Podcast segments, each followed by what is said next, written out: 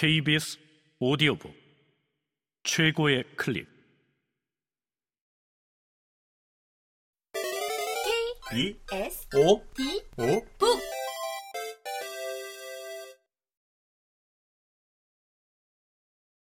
눈뜬 자들의 도시 주제 사람하고 지음 성우 김석환 읽음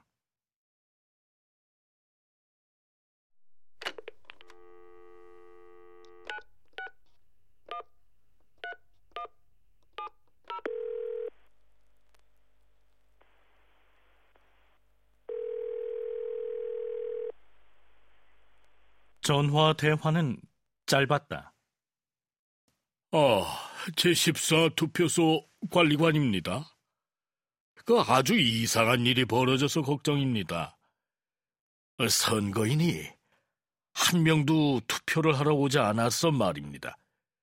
그 문을 연 지 한 시간이 넘었는데 한 사람도 안 보입니다. 아, 예, 그렇죠. 아이, 저도 폭풍을 막을 방법이 없다는 것은 알지요. 아, 예, 그렇죠. 압니다. 비, 바람, 홍수, 예, 예, 그렇죠. 예, 인내심을 가지겠습니다. 예, 물러서지 않겠습니다. 뭐, 결국, 그러려고 여기에 있는 거니까요. 그 시점부터 관리관은 긍정하는 뜻으로 몇 번 고개를 주워거리고 이따금씩 숨죽여 감탄사를 내뱉고 서너 번 말을 꺼냈다. 마무리도 못 지은 것 외에는 대화에 전혀 기여를 하지 못했다. 관리관은 수화기를 내려놓고 동료들을 돌아봤지만 사실 그들을 보고 있지는 않았다. 그의 앞에는 텅 빈 기표소, 손때도 묻지 않은 선거인 명부, 기다리는 관리관과 사무원들, 이 상황에 이해득실을 따지느라 불신의 눈길을 교환하는 정당 참관인들로만 이루어진 하나의 풍경이 펼쳐져 있었다. 멀리서 이따금씩 비에 흠뻑 젖은 투표소 사무원이 문간에서 돌아와 오는 사람이 아무도 없다고 알렸다. 아, 내무부에서는 뭐라고 합디까? 좌익 정당 참관인이 물었다. 그, 그쪽에서도 이걸 어떻게 생각해야 좋을지 모르더군요. 뭐 사실 날씨가 나쁘면 많은 사람들이 그냥 집에 붙어 있지 않습니까? 뭐 어찌됐든 도시 전체에서 대체로 똑같은 일이 벌어지는 것 같습니다. 그래서 설명을 못하는가 봅니다. 아니, 대체로라니. 무슨 뜻이요? 우익 정당 참관인이 물었다.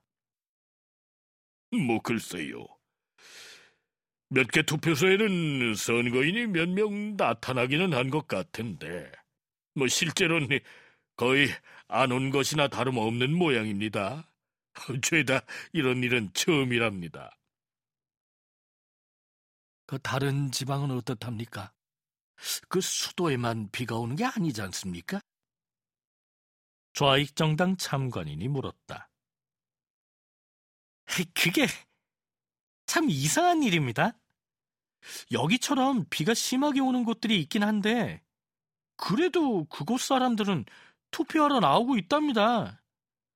물론 날씨가 좋은 지역에는 투표하는 사람들이 더 많고요. 말이 나와서 얘기인데 일기예보에서는 시간이 좀 지나면 오전 중에 날씨가 좋아지기 시작할 것이라고 이야기하는가 봅니다. 설상가상이 될 수도 있죠. 아, 왜 사람들이 그렇지 않습니까? 한낮엔 내리는 비는 훨씬 더 심해지거나 완전히 개거나 둘 중 하나라고요. 그때까지 입을 열지 않았던 두 번째 사무원이 말했다. 정적이 깔렸다. 그러자 비서가 상의 주머니에 손을 넣더니 휴대전화를 꺼내 번호를 눌렀다.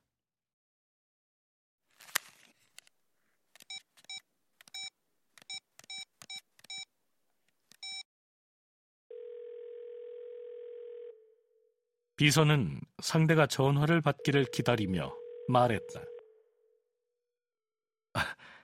산과 마호메트 문제와 비슷하네요. 알지도 못하는 선거인들한테 왜 투표하러 오지 않았느냐고 물을 수는 없는 노릇이니 우리가 아는 우리 가족한테 물어보죠 뭐. 아, 아 나야. 아, 그래. 왜 아직도 거기 있는 거야? 왜 투표하러 오지 않았어? 아, 나도 비가 오는 건 알아. 내 바지가랑이가 아직도 축축하니까.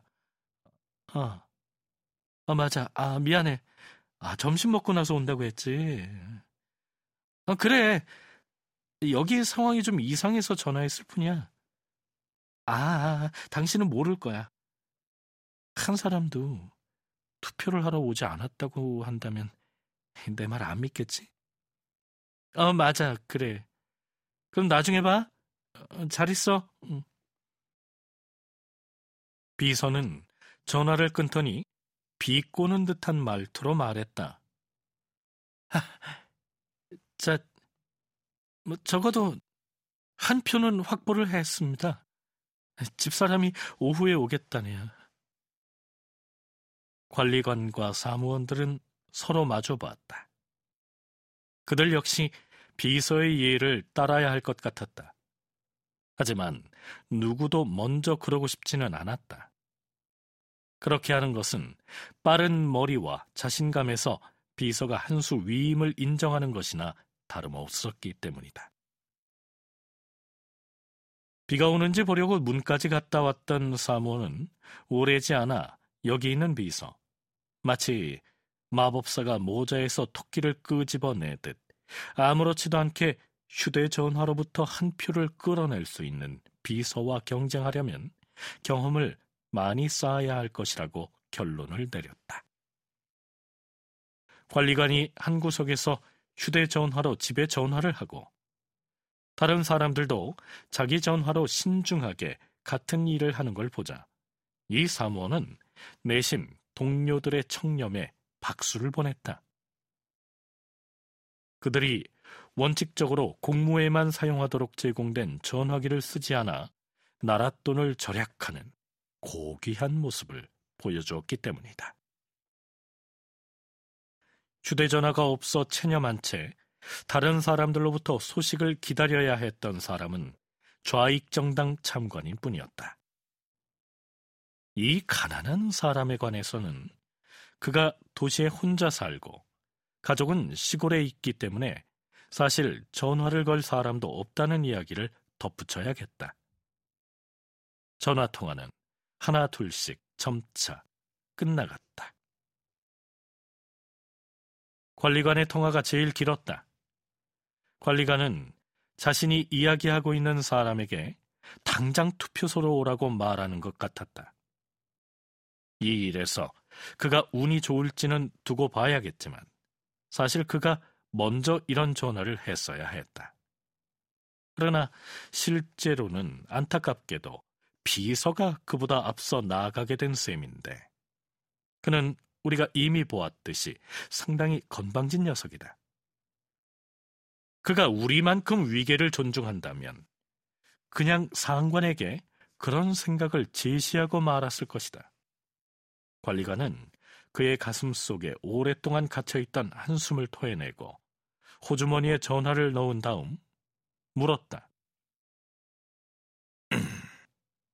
자, 뭘 좀 알아냈습니까?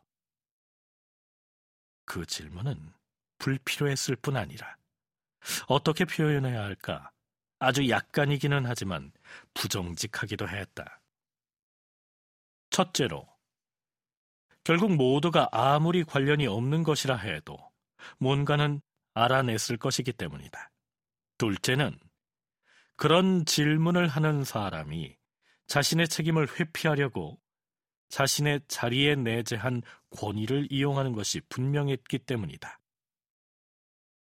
말로든 행동으로든 그가 먼저 나서서 정보 교환을 주도해야 했기 때문이다.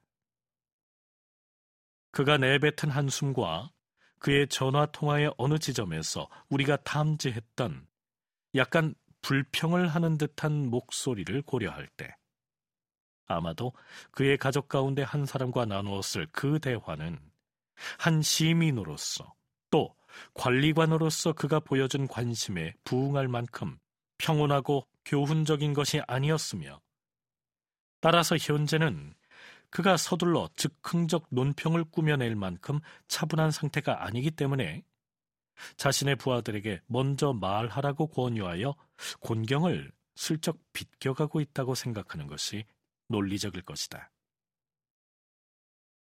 사실 그렇게 권유하는 것은 우리가 알다시피 상관 노릇을 하는 현대적인 방법이기도 하다. 자신만의 정보는 없이 순수하게 청취자 자격으로 그곳에 있는 좌익 정당 참관인은 예외였지만, 관리관이 그를 뺀 정당 참관인들과 사무원들로부터 들은 말은 그들의 가족이 비에 흠뻑 젖는 것을 좋아하지 않아 하늘이 완전히 개기를 기다린다는 것이었다. 또는 비서의 부인처럼 오후에 투표를 하러 올 생각이라는 것이었다. 아까 문에 갔다 왔던 사무원만 만족스러운 반응을 얻었는지 자랑할 만한 것이 있는 사람 특유의 득의 만만한 표정을 짓고 있었다. 그 표정을 말로 번역하면 이렇게 요약할 수 있다. 집에서 아무도 전화를 받지 않더군요. 그건 다들 지금 여기로 오는 중이라고밖에 달리 해석할 수가 없습니다. 관리관은 자리로 돌아갔고 다시 기다림이 시작됐다.